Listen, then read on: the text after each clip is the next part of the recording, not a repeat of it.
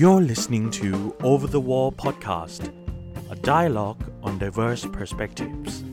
พอดแคสต์ที่จะมาชวนคุณคิด และสำรวจมุมมองที่ต่างออกไป กับผมโอบเอื้อกันทียะ และผมเจงพีระ สวัสดีครับ พี่เจงครับ สวัสดีครับ อบเอื้อ มาพบกันกับ EP ที่หนึ่ง นะในที่สุด ของเรา ก็ได้มาพูดกันแล้ว ครับ หลังจากที่เถียงกันอยู่นอกรายการมานาน ก็ได้มาเถียงกันอยู่ในรายการแล้ว เป็นครั้งแรกเนาะก็ต้องมีกันบ้าง ครับ อยากให้มันออกมาดีก็ประมาณนี้แหละครับ ถ้าเขาบอกว่าถ้าเถียงกันเยอะเกินไปมันก็จะล่มอาจจะล่มได้ อ่าแต่เราต้องการนำเสนอวิธีการเถียงที่นำไปสู่ทางออกที่ดีกว่า เพราะฉะนั้นเราก็ต้องยืนหยัดอยู่ตรงนี้ครับ ว่า ครับ เถียงกันเป็นเรื่องดี ครับ โอเค พี่เจงครับ ครับผม ผมมีเพื่อนคนหนึ่ง ผมสังเกตพฤติกรรมเขามาสักพักละเขาเป็นคนที่มีพฤติกรรมที่ค่อนข้างติดการลงสตอรี่ไอจี สตอรี่ไอจี ใช่ ครับ โอเคครับเขา คือ เขา เขาอ่ะมีพฤติกรรมที่รู้สึกว่า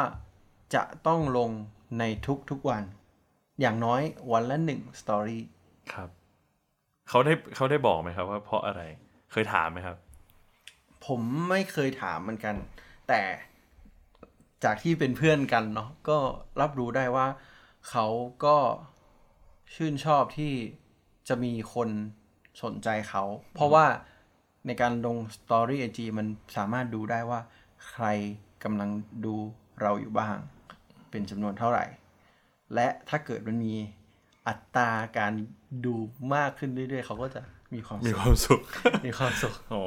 มันคือการพฤติกรรมทั่วไปของการเล่นโซเชียลมีเดียที่เรารู้สึกว่าเราอยาก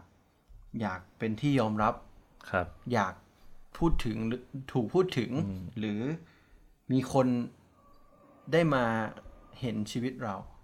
ครับผม อืมซึ่งซึ่งผมเองก็เป็นนะ ซึ่งผมไม่รู้ว่าพี่เจงเป็นหรือเปล่า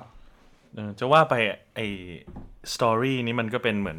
ฟีเจอร์ใหม่เนาะใหม่ใหม่หรือเปล่าไม่รู้แต่สำหรับผมใหม่เพราะว่าผมยัง ใช่ใช่ ยังใช้ไม่ค่อยเยอะเลย แต่ว่าแต่ว่าอืมโอบมองว่ามันแตกต่างจากเดิมยังไง มันเพิ่มอะไรให้เรา ผมสังผมสังเกตตัวเองนะ คือ หลังจากที่มีฟีเจอร์เนี้ย Story IG เนี่ยผมรู้สึกว่าผมอะลงรูปใน IG อะน้อยลง อืมทำไมล่ะครับ แต่โพสสตอรี่เพิ่มขึ้น หมายถึงในในหนึ่งวัน ในหนึ่งวันการโพสต์ของ การ ผม โพสต์เยอะกว่าเมื่อก่อน สมมติเมื่อก่อนโพสต์หนึ่งครั้ง แต่พอมาเป็นสตอรี่อาจจะมากกว่าหนึ่งครั้ง ใช่ อืม มันมันรู้สึกว่า เพราะว่ารูปแบบของมันคือแบบชั่วคราวด้วยมั้งรู้สึกว่าบางทีเรารูปเนี้ยสวยนะ เราไปเจออ่ะสมมติไปขับรถแล้วถนนนี้สวยมาก เราก็อยากให้คนอื่นได้มาเห็นเหมันเรา แต่ว่าเราไม่อยากให้มันอยู่ในไอจของเราถาวรน่ะ ครับ เราก็ลงเป็นแบบชั่วคราวไป ครับ อืม มันก็เป็นทางเลือกเนาะผมก็มองว่ามันเป็นทางเลือกเหมือนกันว่าสำหรับสำหรับบางคนที่เขาสร้างเอ่อหรือเขามองว่า Instagram ของเขาเป็นเหมือนแกลเลอรี่ที่เก็บรูปใน ใช่ ในบางในบางเรื่องเฉพาะที่เขามี แต่พอเขาไปเจอบางสิ่งที่เขาก็อยากแชร์เหมือนกัน แต่ว่ามันไม่ได้ไปด้วยกันกับสิ่งที่เขาสะสมมา มันก็เป็นเหมือนทางเลือกที่เขาสามารถแบ่งปันให้คนอื่นได้ติดตามได้เนาะ ใช่ ครับ มัน อื มันเหมือนกับว่าโซเชียลมีเดียมันถูกใช้วัตถุประวัตถุประสงค์เนี่ยต่างกันออกไปเนาะบางคนรู้สึกเหมือนอาอยากใช้เป็นแกลเลอรี่อย่างคนอยากเก็บเป็นไดอารี่โมเมนต์หนึ่งของชีวิตได้เป็นอย่างง้นอย่างนี้ แต่บางคนก็รู้สึกว่าอยากจะพูดอยากจะระบายในสิ่งที่ตัวเองกำลังคิดหรือกำลังรู้สึกในโมเมนต์นั้น อืม ซึ่งซึ่งอันเนี้ยจะต่างจากผม เพราะว่าผมอะไม่ไม่เป็นคนไม่ที่ไม่ได้ไม่ได้ค่อยระบายหรืออะไรลง Facebook ถ้าผมรู้สึกว่าผมอยากมีพื้นที่ใน Facebook อะเป็นพื้นที่ที่แชร์แชร์ความคิดเห็นแต่ไม่ได้ระบายอะไรลงไปจริงจัง อืม ครับ ยกเว้นแต่ว่าเรื่องนั้นๆจะ อินมากอ่ะอินมาก อืม ก็ อืม จนต้องระบายลงไปอะไรเงี้ย อืม อืม ซึ่งซึ่งเราว่านั้นเป็นตัวอย่างตัวอย่างที่ในความรู้สึกส่วนตัวของเราน่าจะเป็นตัวอย่างที่ดี หมายความว่าโอบเนี่ยมี awareness ในในการใช้โซเชียลมีเดียคือโอบรู้ว่าโอบจะใช้เพื่ออะไร แต่แต่เราก็เคยตั้งคำถามเหมือนกันคือเราเราเราเห็นด้วยกับเรื่องที่ว่าแต่ละคนใช้โซเชียลมีเดียต่างกัน มีจุดประสงค์ที่ต่างกัน หรือวิธีใช้ที่ต่างกัน ความถี่ก็ต่างกัน อย่างเช่น จริง ๆ แล้วเราผมเองเนี่ยก็คือเมื่อก่อนตอนที่เริ่มเริ่มเล่นโซเชียลมีเดียหรือ Facebook ใหม่ๆเนี่ยก็คนก็ก็เชื่อว่า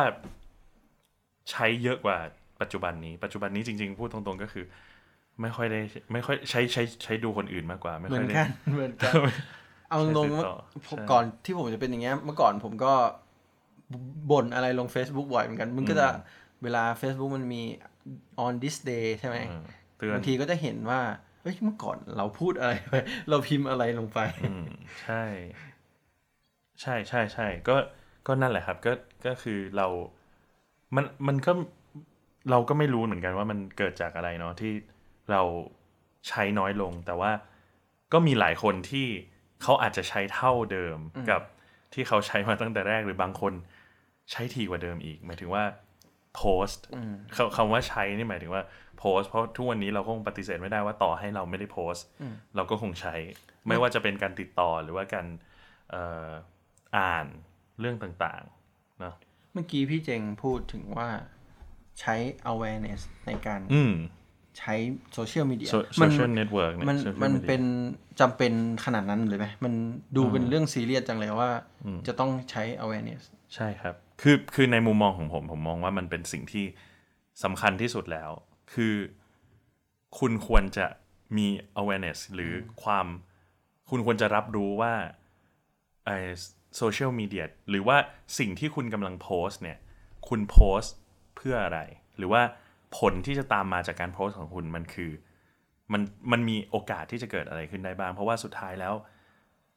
ผมมองว่าเอ่อพื้นที่ในอินเทอร์เน็ตเนี่ยโซเชียลเน็ตเวิร์กของคุณเองไม่ว่าจะเป็น Facebook เอ่อ Instagram Twitter อะไรก็ตาม ผมมองว่ามันคือพื้นที่สาธารณะ พื้นที่สาธารณะ ครับ หมายความว่ามันไม่ใช่ มันเป็นพื้นที่ Public หรืออาจจะเป็น Semi Public แต่มันไม่ใช่ private แน่นอน ตราบใดที่คุณมี Connection กับคนอื่น มันไม่ใช่พื้นที่ private เพราะว่าอืมคุณอาจจะโต้เถียงได้ว่ามันคือ private น้อย private เอ้ย ไม่ใช่ public น้อยหรือ public มาก แต่ว่ามันไม่ใช่ private แน่นอน แต่แต่ผมผมรู้สึกนะว่า ตัวโซเชียลมีเดียเนี่ย มันมีความ private อยู่ อืม แต่เมื่อไหร่ที่มันถูกใช้เป็นเน็ตเวิร์ก อืม เมื่อนั้นน่ะมันจะเข้าสู่ความเป็น Public อืม เช่นสมมติผมสมัคร Facebook ขึ้นมาเพื่อ หรือ Twitter ขึ้นมาเพื่อจะเสพอะไรบางอย่าง อืม ผมไม่ได้ต้องการให้ใครมาติดตามผม แต่ผมอยาก อืม รับรู้ข้อมูลข่าวสารเฉย อืม ๆ มันถือว่า private ในระดับหนึ่งเลยนะ อืมแต่ในขณะเดียว แต่ กัน ผมไม่ได้ต้องการ communicate กับใครไง ครับ แต่ในขณะเดียวกันเนี่ยมันก็มันก็มีข่าวเมื่อปีที่แล้วที่ที่เอ่อ Facebook ถูกแฮกข้อมูลข้อมูลผู้ใช้หมายความว่าเอ่อข้อมูลส่วนตัวความชอบ เช่นโอบบอกว่าโอบสมัครมาเพื่อติดตามวงดนตรีที่ชอบ หรือว่าศิลปินที่ชอบอะไรก็ตาม ข้อมูลของข้อมูลของโอบทั้งหมดมันถูกแฮกออกไป รวม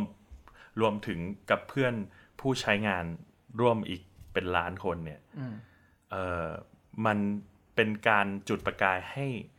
คนที่หรือว่าคนส่วนใหญ่ที่คิดแบบนั้นเนี่ยเขากลับมาตั้งคำถามใหม่ว่าจริง ๆ แล้ว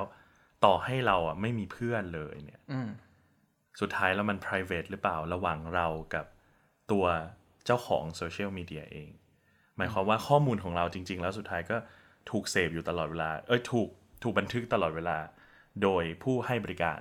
เพราะสุดท้ายแล้วเขาก็นำข้อมูลเหล่านั้นที่ทุกวันนี้เราเรียกว่า Big Data เนี่ยไปไปเพื่อเพื่อเอ่อ customize หรือว่าปรับแต่ง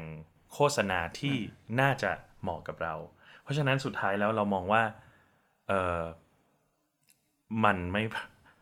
เอ่อ private อยู่ดี แต่แต่ผมรู้สึกว่า เรื่องแบบเนี้ยสำหรับบางคนนะอาจจะไม่เป็นไร คือแบบ คือคำว่า private อะมันอยู่ที่ว่าเราตีวงความเป็นส่วนตัวเรามากน้อยแค่ไหน ด้วย อย่างเช่นสมมติว่าผมสมัครมาไม่มีเพื่อนแบบเด็กที่พี่พูด อืม แล้ว Facebook จะเอาข้อมูลความชอบผมผม ผมดูหนังเรื่องไหน เสพอาเพจอะไรเงี้ย ผมรู้สึกว่ามันก็ก็ไม่เป็นไร มันไม่ใช่เรื่องส่วนตัวขนาดนั้น ใช่ใช่ เออ ก็ก็ถ้าเกิดว่าถ้าเกิดว่าสุดท้ายแล้วมันก็จะวกกลับมาที่คำว่า awareness อืม ถ้าสมมุติว่าผู้ใช้รับรู้ตั้งแต่แรกแล้วว่ามันมีโอกาสที่ อ๋อ ข้อมูลของคุณจะถูกนำไปให้ อ่า ผู้คนขายโฆษณาคนที่เขาต้องการทำโฆษณาเนี่ย แล้วคุณโอเคกับมัน มันเป็น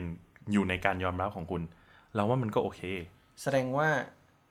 เรื่องที่มันเป็นปัญหาคือ ความเข้าใจของคนไม่เข้าไม่เข้าใจว่าเมื่อคุณเข้าสู่โซเชียลมีเดียโซเชียลเน็ตเวิร์กแล้ว มันคือความเป็น Public ความเป็นสาธารณะอยู่ ใช่ มันพร้อมที่จะทำลายความเป็นส่วนตัวคุณได้ตลอดเวลา ใช่ ถูกต้องไหม ถูกต้อง แล้วมันมันเลยทำให้เมื่อคนไม่เข้าใจหรือคนไม่รู้ มันก็เลยทำให้หลาย ๆ ครั้ง เขาแสดงออกโดยที่อาจจะยังไม่ได้คิด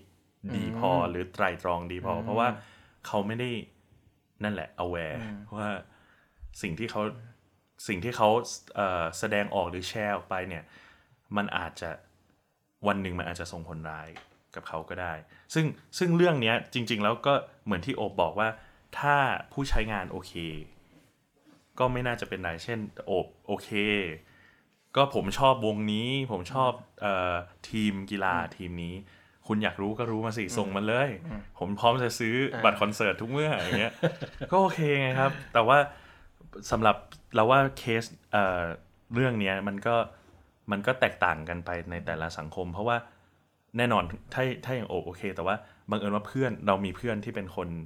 เอ่อต่างชาติ คนยุโรปเนี่ยส่วนใหญ่เราเห็นเลยว่าหลังจากที่ข่าวเกิดขึ้นเนี่ย อยู่ดีๆ เพื่อนก็ส่งข้อความมาว่า โอเค ฉันจะเลิกใช้ Facebook ละแล้วก็อันนี้คืออีเมลของฉันให้ติดต่อทางอีเมลแทน แล้ว ก็ อีเม มี ลปลอดภัยเหรอ ก็ก็สำหรับในมุมของเขาอีเมลอ่าถ้าไม่มีอีเมล เราก็จะอาจจะติดต่อกันยากกว่านี้ คือสุดท้ายแล้วเขาก็คงต้องสุดท้ายเขาก็เลือกช่องทางที่หลงเหลือเหลือไว้ให้ติดต่อในในในมุมของเขาที่มันน่าจะปลอดภัยมากที่ โอ สุด เคกับเขามากที่สุด ใช่ที่เขาสบายใจมากที่สุด เพราะสุดท้ายแล้ว นั่นแปลว่านั่นเป็นสัญญาณว่าเขา aware ว่าสำหรับเขาในส่วนนี้มันไม่สบายใจ โอเค ครับ ก็เรื่อง awareness น่าจะสำคัญมาก แต่ผมว่าส่วนหนึ่งของของการใช้โซเชียลมีเดียแบบไม่โอเคแบบที่เราเห็นกันคือ บางทีมันไม่ใช่เกี่ยวกับ awareness ในการที่พึงระลึกว่าที่นี่เป็นพื้นที่สาธารณะ แต่ผมรู้สึกว่ามันเป็นเพราะว่ารูปแบบของโซเชียลมีเดียมันเอื้อให้เราเป็นแบบนั้นด้วย ใช่ อย่างเช่น อย่างเช่นว่า การโพสต์ มันง่ายยังถึงขั้นว่าสตอรี่อ่ะแป๊บเดียวก็ไปได้แล้วอ่ะ มันทำให้ เมื่อก่อนที่ผมจะลงรูปในไอจีผมคิดแล้วคิดอีกคัดรูปแล้ว แต่งรูปคิดแคปชั่น กว่าจะได้ลงเนี่ยมันผ่านการไตรตรองมา ทุกวันนี้ผมก็ทำอย่างนั้นอยู่ เออแต่ ว่า สตอรี่มันง่ายไงมันง่ายต่อการที่อ่ะโพสต์ลงไปเลย เครื่องมืออะไรต่างๆ สติ๊กเกอร์สติ๊กเกอร์มีให้พร้อม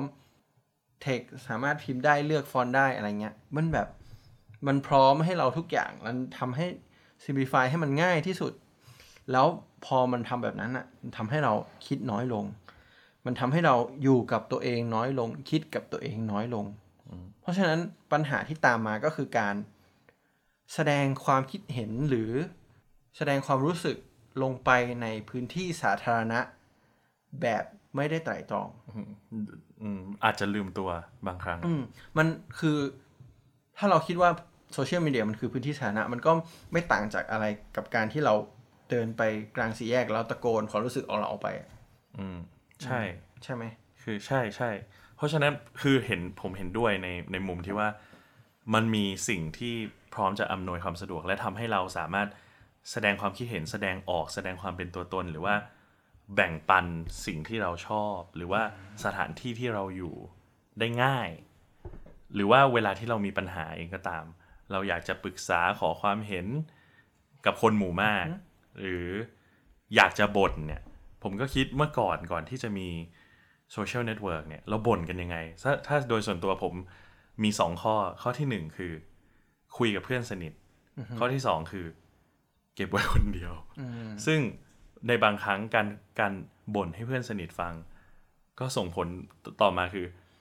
เสียเพื่อนไปเลย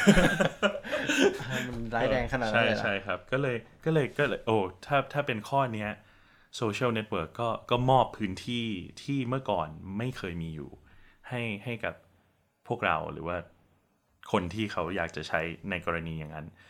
เพราะเพราะเพราะเพราะถ้าสมมุติว่าเป็นเมื่อก่อน ถ้าวันหนึ่งโอบบอกว่าโอบอยากจะกินข้าว นึกไม่ออกว่าจะไปกินร้านไหน วิธีเดียวที่โอบจะถามคน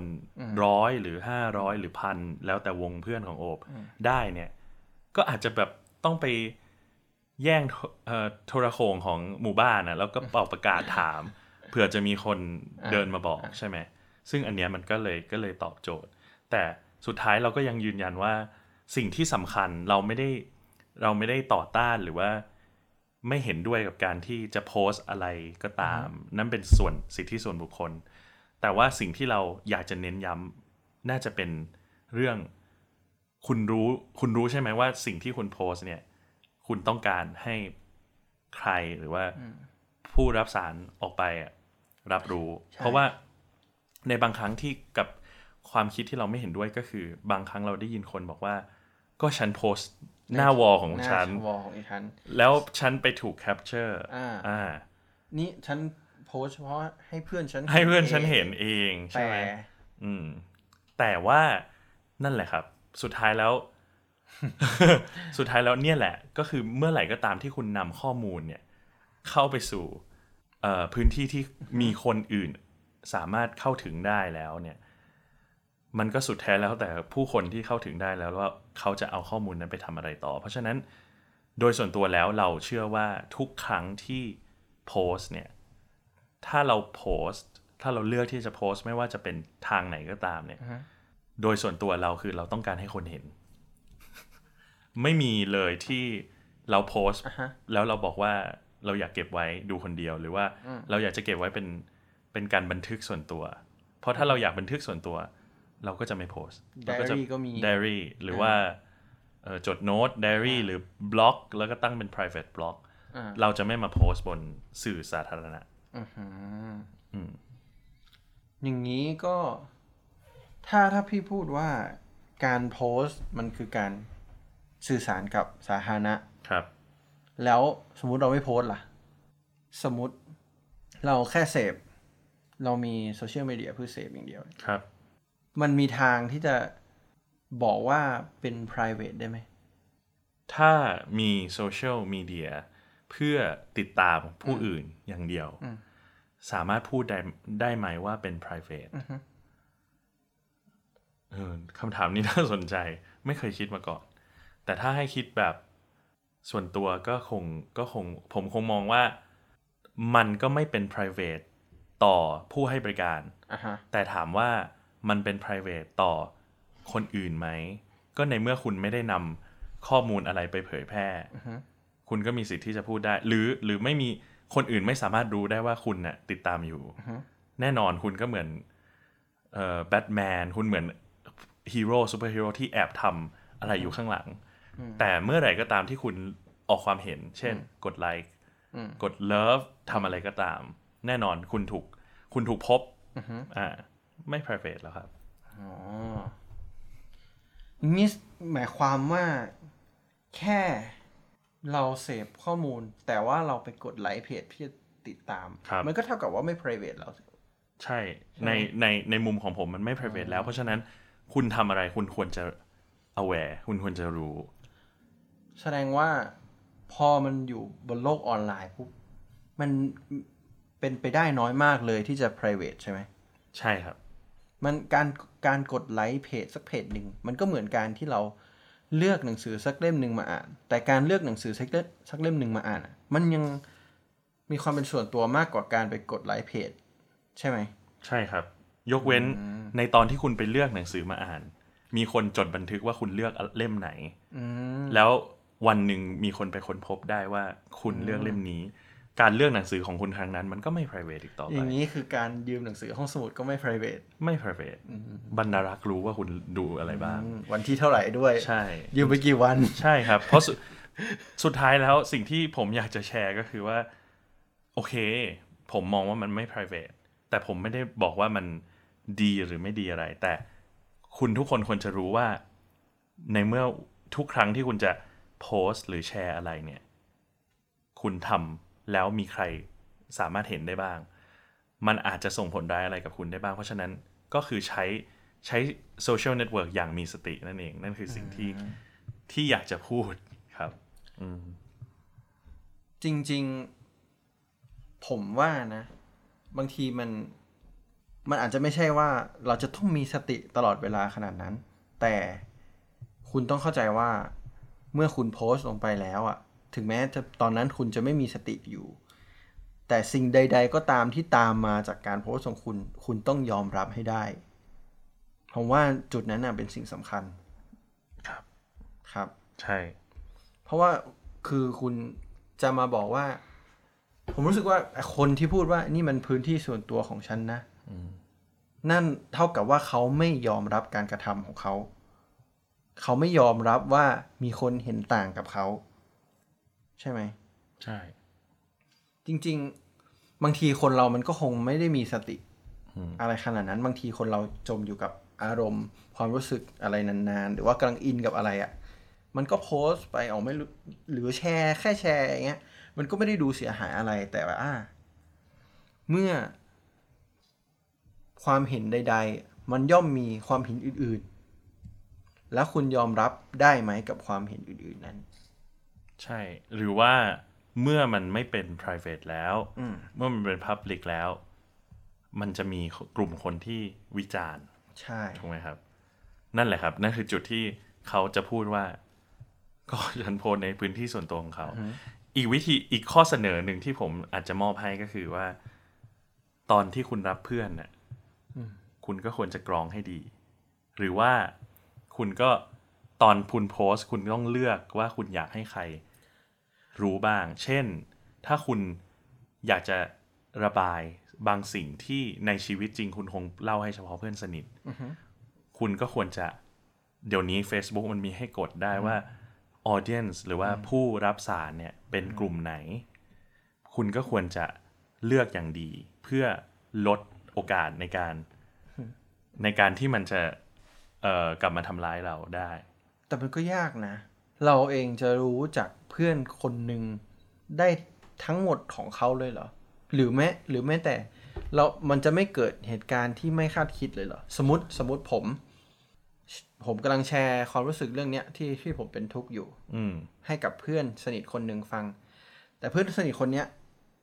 ก็ไม่ได้ประสงค์ร้ายกับเราคือ เอาเรื่องที่เรากำลังพูดเนี่ย ไปปรึกษาอีกคนนึงว่าจะให้คำปรึกษากับเรายังไงเนี่ย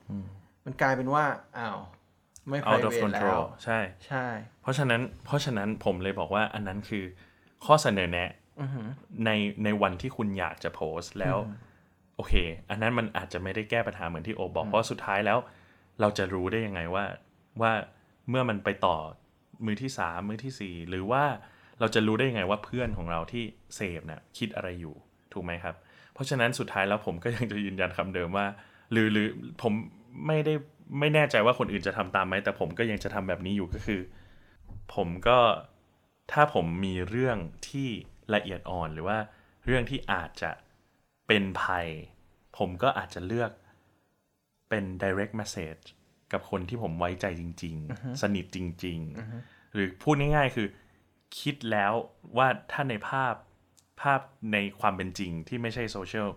บนบนโลกโซเชียลเน็ตเวิร์กเนี่ย ผมจะคุยกับคนนี้ได้ ผมถึงจะทำ เพราะสุดท้ายแล้วเมื่อผมเลือกสื่อสารกับคนหมู่มาก มันยากที่ผมจะรู้ว่าคนไหนจริงใจกับเราบ้าง โอเค ครับ ครับ ส่วนผมอะผมรู้สึกว่า ประเด็นของโซเชียลเน็ตเวิร์กหรือโซเชียลมีเดียว่ามันจะเป็น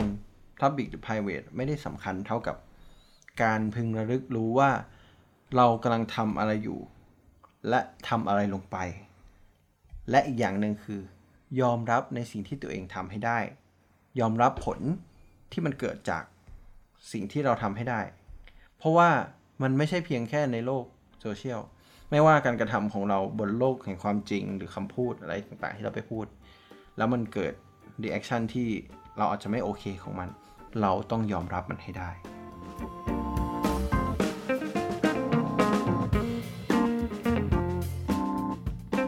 และนี่ก็เป็นเพียง 2 แง่มุมจากอีกหลายมุมมอง ครับ คุณอาจจะคิดเหมือนพวกเราหรือว่าคิดต่างก็ได้ ครับ เพราะทุกๆเรื่องนะครับ มันมีมากกว่าแค่ 2 มิติ ครับผม และนี่คือ the small narrative ครับผม ครับผม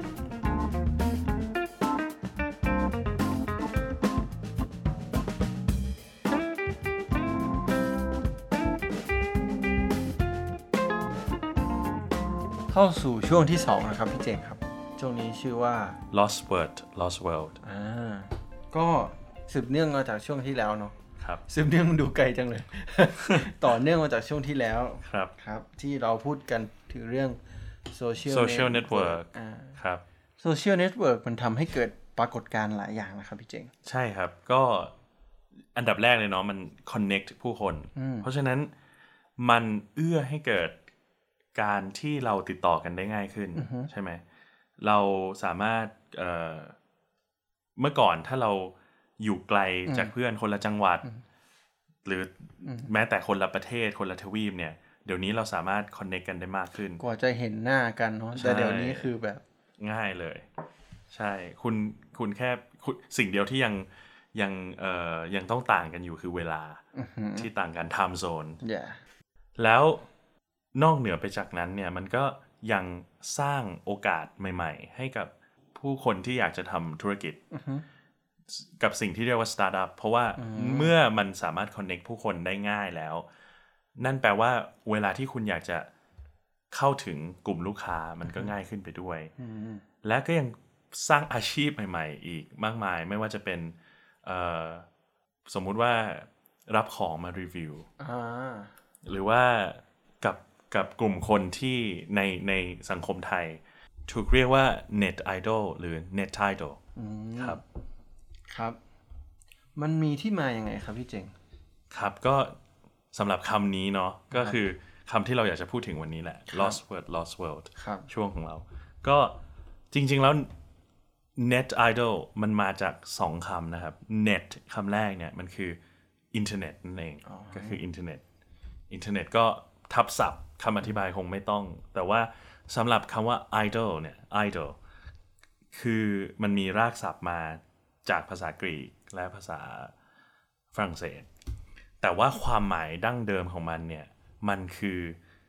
ภาพแทนหรือรูป หรือสิ่งสิ่งใดก็ตามที่เป็นตัวแทนของเทพเจ้าในสมัยก่อนครับ ที่มีไว้เพื่อให้บูชา อืมพี่เป็นคนเคารพนับถือ ใช่ใช่ เทพเจ้านะครับ ไม่ใช่เออเพราะว่าเราเราอาจจะไม่ไม่คุ้นเคย เพราะว่าเราไม่มีแต่จริง ๆ แล้วถ้าสมมุติเรามองอย่างฮกลกซิลอย่างเงี้ยเป็นเทพเจ้าเจ้าแม่กวนอิมเป็นเทพเจ้าเป็นไอดอลครับ สิ่งเหล่านั้น แล้วในปัจจุบันนะครับ ความหมายของ มันเปลี่ยนไปไหม ใช่ใช่แต่ว่าในปัจจุบันเนี่ย ใน dictionary ก็ถูกบัญญัติแล้วว่า idol ยังสามารถหมายถึงคนหรือว่าสิ่งใด ๆ ก็ตามที่ถูกเอ่อถูกรัก ถูกให้ให้ความเคารพ ถูกชอชื่นชอบ ถูกชื่นชมก็คือคนที่อาจจะเป็นแบบอย่างที่ในในเรื่องในแก่กลุ่มคนหรือบุคคลใดครับ แสดงว่าผมก็เข้าใจถูก ครั ใน บ ในบางส่วนเนาะ เพราะว่าความตามความเข้าใจของผมเขาว่าไอดอลคือคนที่เราอยากจะเอาเขามาเป็นแบบอย่าง คนที่เราชื่นชมในบางมุมของชีวิตที่เขาเป็นที่เขาทำแล้วเราอยากจะชื่นชม อยากจะเป็นแบบให้เขาเป็นแบบอย่างในเรื่องนั้นๆเนอะ ครับ ครับ ก็ก็โอบเอื้ออาจจะเป็นคนหนึ่งที่ที่อาจจะเข้าใจตามความหมายที่คนส่วนใหญ่ในโลกเข้าใจ แต่ว่าจากการสังเกตของเราก็คือ ในสังคมไทยเองเอ่อคำว่า idol เนี่ย มันถูกใช้ได้ง่ายมาก หมายความว่าเอ่อเราไม่ต้องเราไม่ได้ต้องสนใจว่ามันคือเขาเป็นแบบอย่างไหมในเรื่องใด แต่ว่าถ้าวันหนึ่ง อบเอื้อหรือคนรู้จัก อืม เอ่อทำอะไรสักอย่างหนึ่ง แล้วก็เผยแพร่ลงไปในในโซเชียลเน็ตเวิร์กหรือว่าออนไลน์เนี่ย แล้วปรากฏว่ามันไวรัลก็คือเข้าถึงเข้าถึงผู้คนในหมู่มากในเวลาอันสั้นเนี่ย แล้วก็มีจำนวนผู้ชมเยอะมาก อบเอื้อหรือเพื่อนคนนั้นก็อาจจะถูกเรียกว่าไอดอลเน็ตไอดอล อ๋อ ทันที ใช่ ซึ่งซึ่งในแต่ความตามความเป็นจริงมันผิดตรงที่ว่ามันยังไม่ถึงขั้นใช่ไหม มันแค่เป็นที่รู้จัก แต่ยังไม่ได้เป็นที่ชื่นชม ก็ใช่ คือเราไม่รู้ว่ามันถึงขั้นหรือเปล่านั่นคือประเด็น คือเรามองว่าจริง ๆ แล้วคนที่ติดตามเนี่ย อาจจะไม่ได้อยาก อ่า เป็นแบบคนคนนั้นก็ได้ เช่น อบเอื้อลนไฟ ลนไฟ ตัวลนไฟเอ่อที่ก้นตัวเอง แล้วแล้วอบเอื้อก็ดังมากแบบ หมายถึงว่าคนติดตามเยอะ อ่าฮะ แต่จริง ๆ คนติดตามเยอะอาจจะสสสมเพศหรือว่า หรือว่าสัใจ ทำไมต้องเป็นผม อะ เราเราก็ไม่รู้ไง แต่ว่าก็อาจจะวันหนึ่งก็อาจจะมีคำนำหน้าจากนายอบเอื้อเป็นเน็ตไอดอลอบเอื้อเออครับ ซึ่งซึ่งเรามองว่ามันถูกใช้เยอะจนคนอาจจะเข้าใจผิดหรือว่า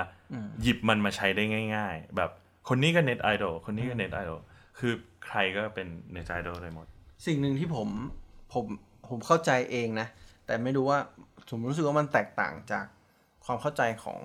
คนไทยทั่วไปแล้วกัน ก็คือว่าผมรู้สึกว่าคำว่าเป็นแบบอย่าง มันควรจะเป็นแบบอย่างในทางที่ดีด้วย อืม ครับ เพราะฉะนั้นผมก็เลยรู้สึกว่าเฮ้ยบางคนแบบนี่มันเป็นสิ่งที่เขาทำออกมาแบบไม่ดีนะ แต่ทำไมกลายเป็นเน็ตไอดอลได้ ใช่ แต่แต่นั่นแหละครับ ถ้าสุดท้ายแล้วเราเรามาพูดถึงเรื่องมาตรฐานคำว่าแบบอย่างเนี่ย อืม ผมว่ามันก็คุยได้อีกยาว เพราะว่าสุดท้ายแล้วคำว่าแบบอย่างเนี่ย หรือแบบอย่างที่ดี อ่าฮะ มันก็ถกได้อีกว่า แบบไหนคือแบบอย่างที่ดีแล้วใครเป็นคนบัญญัติ แล้วทำไมต้องเป็นแบบนี้เท่านั้นถึง สัง ดี คมก็ไม่เหมือนกัน ใช่แต่ละสังคมก็ไม่เหมือนกัน เพราะฉะนั้นผมเลยมองว่าจริง ๆ แล้วจากที่เคยได้ฟังส่วนใหญ่เนี่ย อือฮึ ผมรู้สึกว่าคนที่เขาทำอะไรสักอย่างแล้วเขาเกิดมีชื่อเสียงขึ้นมาเนี่ยเขาก็ไม่ได้สามารถเขาอาจจะไม่ได้ต้องการหรือเขาไม่ได้เรียกตัวเองว่าเป็นเน็ตไอดอลด้วยซ้ำไป หรือเวลาที่เขาถูกเรียกว่าเน็ตไอดอลเนี่ยเขาก็ไม่ได้รู้สึกภูมิใจหรือว่า เออผมเป็นอย่างนั้น แต่ผมก็เลยมองว่าจริง ๆ แล้วสุดท้ายแล้ว คุณค่าของคำหรือว่า หรือว่าเออสิ่งที่มันถูกใช้ผิด misuse เนี่ย มันคือพวกเราผู้คนและรวมไปถึงสื่ออที่นำพวกคนที่มีชื่อเสียงเนี่ย ไปออกรายการ หรือว่าก่อกระแสของพวกเขา ผมว่าการที่ใช้เยอะๆ มันทำให้มันทำให้เกิดความเข้าใจผิด ผมจับประเด็นจากที่พี่เจ๋งพูดได้อย่างหนึ่งอืมหมายความว่าเน็ตไอดอลเนี่ย ไม่สามารถแต่งตั้งตัวเองขึ้นมาเป็นได้ใช่ไหม ใช่ถูกต้อง คือมันเป็น ถู สิ่ ก ง ต้อง ที่ ครับ ใช่ ไม่สามารถฉันอยากจะเป็นแล้วก็ อืม วันหนึ่งประกาศตัวเองว่าฉันจะเป็น ใช่ ไม่ได้ มันต้องถูกยอมรับจากสังคมใช่ไหม มันอ่ะมันอาจจะไม่จำเป็นต้องถูกยอมรับจากสังคม แต่มันต้องมีคนที่ยอมรับคุณนะเช่น สมมุติว่าเราบอกว่าเราอยากจะเป็นทนายความที่เก่ง เหมือนกับพี่ชายคนหนึ่งที่เรารู้จักแล้วเราก็ไปบอกพี่ชายคนนั้น คนนั้นว่า คุณคือไอดอลของผม อืม โอเค เพราะอันนี้คือความหมายใหม่ใน dictionary แล้วด้วย แล้วไอดอลกับเน็ตไอดอลต่างกันไหม ไอดอลกับเน็ตไอดอลผมมองว่ามันไม่ควรต่างกัน เพราะมันมันคือมันคือแค่คำข้างหน้าที่บอกว่าอยู่ในอยู่ในพื้นที่ไหนนึกออกไหมครับไอดอลเน็ตไอดอลก็คือไอดอลถูกไหมไอดอลของใครก็ตาม แต่ว่าเน็ตไอดอลคือไอดอลบนที่มาจากโลกอินเทอร์เน็ต เพ ราะฉะนั้นอย่างเช่นสมมุติว่าอบพวกเราทำรายการอย่างเงี้ยครับ วันหนึ่งมีน้องมาบอกว่า เนี่ยพี่อยากพูด เหมือนพี่หรือว่า อยากทำรายการเหมือนพี่จังเลยอย่างเงี้ยครับ แล้วก็บอกว่าเฮ้ยพวกเราคือไอดอลของพวกเขา อืม ผมมองว่าก็เขาเป็นคนให้เราเป็นไอดอล อ่า แต่ถ้าสมมุติว่าเขาอยากจะเป็นเหมือนเราจริง ๆ เนี่ย นั่นโอเคสำหรับ อ่า ผมนะครับ แล้วแล้วมันมีมันไม่มีมันคงไม่มีการบอกหรอกเนาะว่า ต้องกี่คนเรียกเราว่าเป็นไอดอลถึงจะ No เราจะเป็น อืมไม่ใช่ เพียงแค่คนเดียวก็เราก็เป็นได้แล้วเหรอ เป็นได้ครับ ก็เป็นก็เป็นเป็นไอดอลของคนคนนั้นไงครับ อ่า ใช่แต่ว่าสิ่งที่สิ่งที่ทุกวันนี้มันน่าจะเกิดความเข้าใจผิดหรือ misuse กันก็คือ คุณไปเรียกเขาเป็นไอดอลเหมือนคุณไปให้ฉายาเขาหรือว่าคำนำหน้าเขาเนี่ย โดยที่จริง ๆ แล้วเขาอาจจะไม่ใช่ไอดอลของคุณด้วยซ้ำแล้วเขาเป็นไอดอลของใคร ถ้าคุณถูกถามกลับคุณก็ตอบไม่ได้ แต่คุณเรียกเขาเพราะเขาคือคนที่มีชื่อเสียงบนโลกออนไลน์ ไม่ว่าจะเป็นชื่อเสียงดีหรือชื่อเสียงไม่ดีก็ตาม เพราะฉะนั้น นั่นแหละครับ คือปัญหาของการใช้คำเพราะฉะนั้นสุดท้ายแล้วเนี่ย คุณก็เรียกเขาว่าเขาคือ ผู้มีชื่อเสียงขึ้นมาจากโลกออนไลน์ น่าจะดีกว่า ผมผมยังไม่มียังมีความไม่เข้าใจอยู่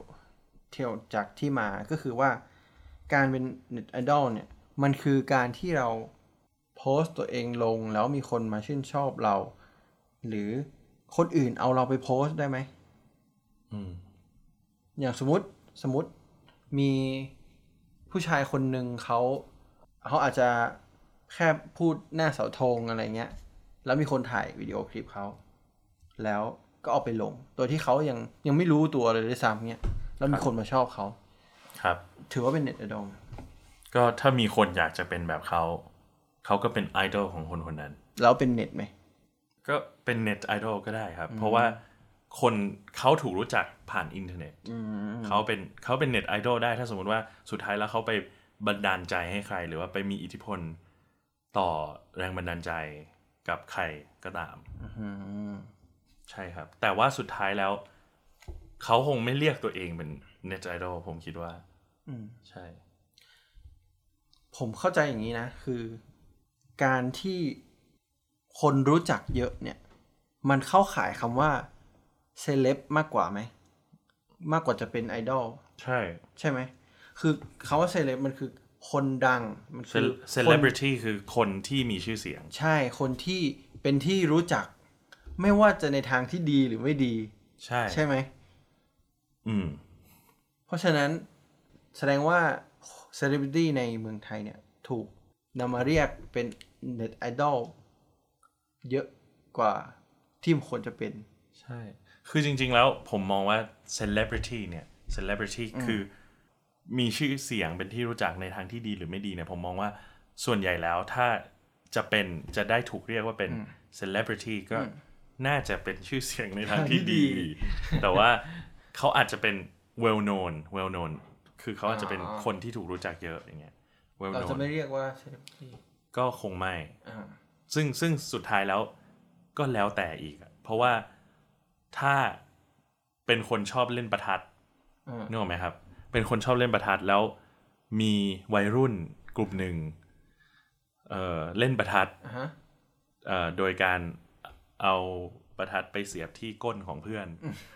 แล้วก็ คุณเป็นอะไรกับก้นหรือเปล่านะ รู้สึกก้นสองรอบนะ แล้วก็ผมคิดอะไรไม่ ออก แล้วก็แล้วก็ถ่ายลงเอ่อ YouTube หรือว่าอะไรเนี่ย แล้วก็วิดีโอนั้นไวรัลนั่นแหละครับ เขาก็อาจจะกลายเป็นทั้งเซเลบริตี้ใน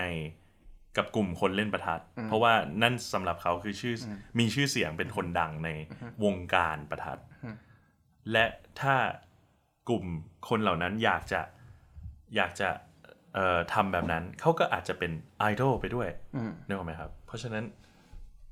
แต่ ผม ควา ว่าม แต มัน ก แล้ว ต่าง แต่แล้วแต่ในอง ความ ค์ แตกต่างของสองสิ่งนี้คือ เป็นที่รู้จัก ชื่นชื่นชอบ กับเป็นแรงบันดาลใจ ให้ให้นั่นแหละครับ โอเคครับ ให้แรงบันดาลใจ เออไม่มีอีกคำหนึ่งครับพี่เจงที่ผมรู้สึกว่าถูกใช้กันไม่ค่อยถูกต้องเท่าไหร่ด้วย ครับ ก็คือคำว่าไฮโซ อืม ไฮโซมันมาจากคำว่าอะไรครับ ก็ไฮโซก็ไฮมาจากไฮที่แปลว่าสูงโซก็คือ society ก็คือสังคมสังคมชั้นสูง สังคมชั้นสูง ครับ สังคมชั้นสูงในที่นี้มันหมายถึง การที่มีชนชั้นแล้วพูดถึงสังคมชนชั้นสูงหรือเปล่าครับ ก็เป็นไปได้ครับ ก็และรากศัพท์ก็ชังสังคมชั้นสูงก็คือแน่นอนในในสังคมนั้นต้องมีชนชั้น เราถึงแบ่งได้ว่า สูงกลางต่ำอะไรก็ตาม แต่การการเป็นชนชั้นสูงอะถ้าผมตามความเข้าใจของผม การเป็นชนชั้นสูงเนี่ย มันต้องเกิดมาเป็นใช่ไหมมันไม่สามารถที่เราจะเกิดมาแล้วยกระดับชนชั้น หรืออยู่ที่ว่าสังคมนั้นให้คำนิยามของชนชั้นว่ายังไง อันหลังน่าจะตรงกับความคิดผมมากกว่า อ่า ก็คือ ในสังคมนั้นๆ เนี่ย ให้คำนิยามกับชนชั้นว่ายังไง หรือมีชนชั้นอยู่หรือเปล่า อ่า เพราะจริง ๆ สุดท้ายแล้วถ้าถ้าถ้าบอกว่าไม่มีชนชั้นอยู่แล้ว จริง ๆ แล้วเราปฏิเสธไม่ได้หรอกว่า การที่เราบอกว่าไม่มีชนชั้นเนี่ยมันคือไม่มีชนชั้นแบบฐานันดรศักดิ์ก็คือเกิดมา สูงต่ำวันนะอย่างเงี้ยแต่ว่าสุดท้ายแล้วในสังคมที่บอกว่าไม่มีชนชั้น ชนชั้นก็เลยจะมาถูกแบ่งด้วยที่ฐานเงินเดือนแทน อ๋ออ อ่าครับ แต่ในความเป็นจริงผมก็รู้สึกว่ามันยังมีชนชั้นอยู่นะ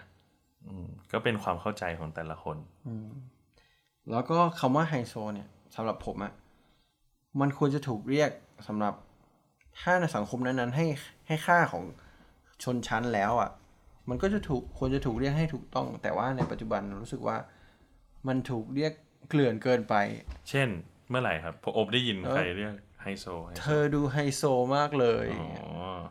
แต่อันนั้นก็เข้าใจว่าเออเธอดูแต่ไม่ได้เป็นไง ใช่ ใช่ไม่ได้เป็นแต่ว่า บางทีเขาพูดว่าเออไฮโซคนนั้น อืมอืม แต่จริงๆ คนนั้นอะไม่ได้เป็นไฮโซเป็นแค่แบบเซเลบริตี้ อืมใช่ อืม ก็สุดท้ายแล้วก็คือ สุดท้ายแล้วก็เขาเขาเป็นเขาอาจจะเป็นเซเลบริตี้แต่ว่าถามว่าเป็นไฮโซไหมก็ ผมว่ามันก็ขึ้นอยู่กับว่าคำว่าไฮโซของคุณในสังคมของคุณ หรือในนิยามของคุณเนี่ยมันคืออะไร เพราะฉะนั้นถ้าอย่างสำหรับผมผมเชื่อว่า ผมไม่เชื่อในเรื่องชนชั้นฐานันดรศักดิ์ผมไม่เชื่อว่าคนคนหนึ่งสามารถเกิดมาแล้วสูงกว่าอีกคนหนึ่งได้ แต่ผมก็ปฏิเสธไม่ได้ว่า ฐานเงินเดือนก็สุดท้ายก็ถูกนำมาแบ่งชนชั้น เป็นชนชั้นอยู่ดี เป็นชนชั้นอยู่ดีเพราะสุดท้ายแล้ว คนที่มีเงินมากกว่า คนที่มีเงินน้อยกว่า ก็จะซื้อของที่ราคาแพงกว่า และสุดท้ายแล้วของที่แพงกว่าก็จะมาถูกเปรียบเทียบกับของที่ถูกกว่า และนั่นก็คือสุดท้ายมันก็คือตัวแบ่งชนชั้น เพราะฉะนั้นมันก็ไม่แปลกที่บางครั้งคนที่ขับรถแพง หรือว่าซื้อเสื้อแพงๆถือกระเป๋าแบรนด์เนม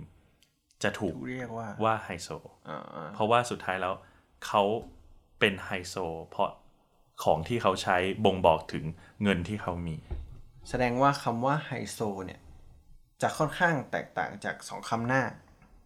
ครับ ที่เราพูดไปก็คือไฮโซเนี่ย มันอยู่ที่ว่าคำนิยามของคำว่าชนชั้นในสังคมนั้นๆน่ะมันถูกกำหนดไว้มาเป็นอย่างไรมากน้อยแค่ไหนใช่ไหมครับ ครับผม แสดงว่าถ้าถ้าถ้าพูดเล่นๆว่าเราไม่เชื่อว่ามันมีชนชั้นอยู่คำว่าไฮโซก็จะไม่มีอยู่จริงบนโลก ก็อาจจะไม่มีในนิยามของเรา อืม แต่ว่าเราก็ปฏิเสธไม่ได้ว่าสุดท้ายแล้ว คนส่วนใหญ่เขาคือถ้าไม่งั้น ผมผมกลับมองว่าจริง ๆ แล้วชนชั้นมัน มันก็อาจจะปรากฏอยู่ในทุกๆเรื่องสุดท้ายแล้ว เพราะว่าถ้าไม่งั้นแปลว่าทุกๆอย่างต้องต้องมี value มีคุณค่าเท่าๆกัน เท่าเท่ากันหมดเลย หมายความว่าโรงเรียนทุกโรงต้องค่าเทอมเท่ากันเอ่ออาหารต้องราคาเท่ากันทุกร้าน แน่นอนทุกวันนี้มันไม่ใช่ มันมีลำดับขั้นอยู่ เพราะฉะนั้นในโครงสร้างเศรษฐกิจเองก็เป็นการแบ่งชนชั้นอยู่ดีอืม ครับ แต่ผมแค่ไม่เชื่อเรื่องชนชั้นที่มีตั้งแต่เกิดเท่านั้นเอง อ๋อ ครับ ครับผม และนี่ และนี่ก็คือ สามคำที่เราอยากจะชวน ก็คือ มาให้ทำความรู้จักกันใหม่ ครับ เข้าใจมันใหม่ หรือคุณอาจจะเข้าใจอยู่แล้ว เข้าใจแบบเดิม ก็เป็น สุด สิทธิ์ สุดแท้แล้วแต่ ครับ ครับผม สำหรับ EP หนึ่งวันนี้ก็ขอบคุณมากเลยนะครับ ที่ฟังกันจนจบนะฮะถ้าใครยัง ถ้า ฟังอยู่ ใช่ถ้าฟังจนถึงตอนนี้ก็คือ ก็ฟังจนจบ ข นะค อ รับ ขอบคุณ จบแล้วครับ มาก อืม จบแล้วครับ แล้วหวังว่า คุณจะฟังพวกเราในอีพีต่อไปเนาะ ครับหวังว่าพวกเราจะทำต่อไปเรื่อยๆครับ ก็โปรดติดตามฟังต่อไปด้วยนะครับ เป็นกำลังใจให้พวกเราด้วยก็ขอบคุณมากครับสำหรับเอพิโซดนี้ ครับ และ ครับ นี่คือ Over the Wall Podcast ครับ สวัสดีครับ สวัสดีครับ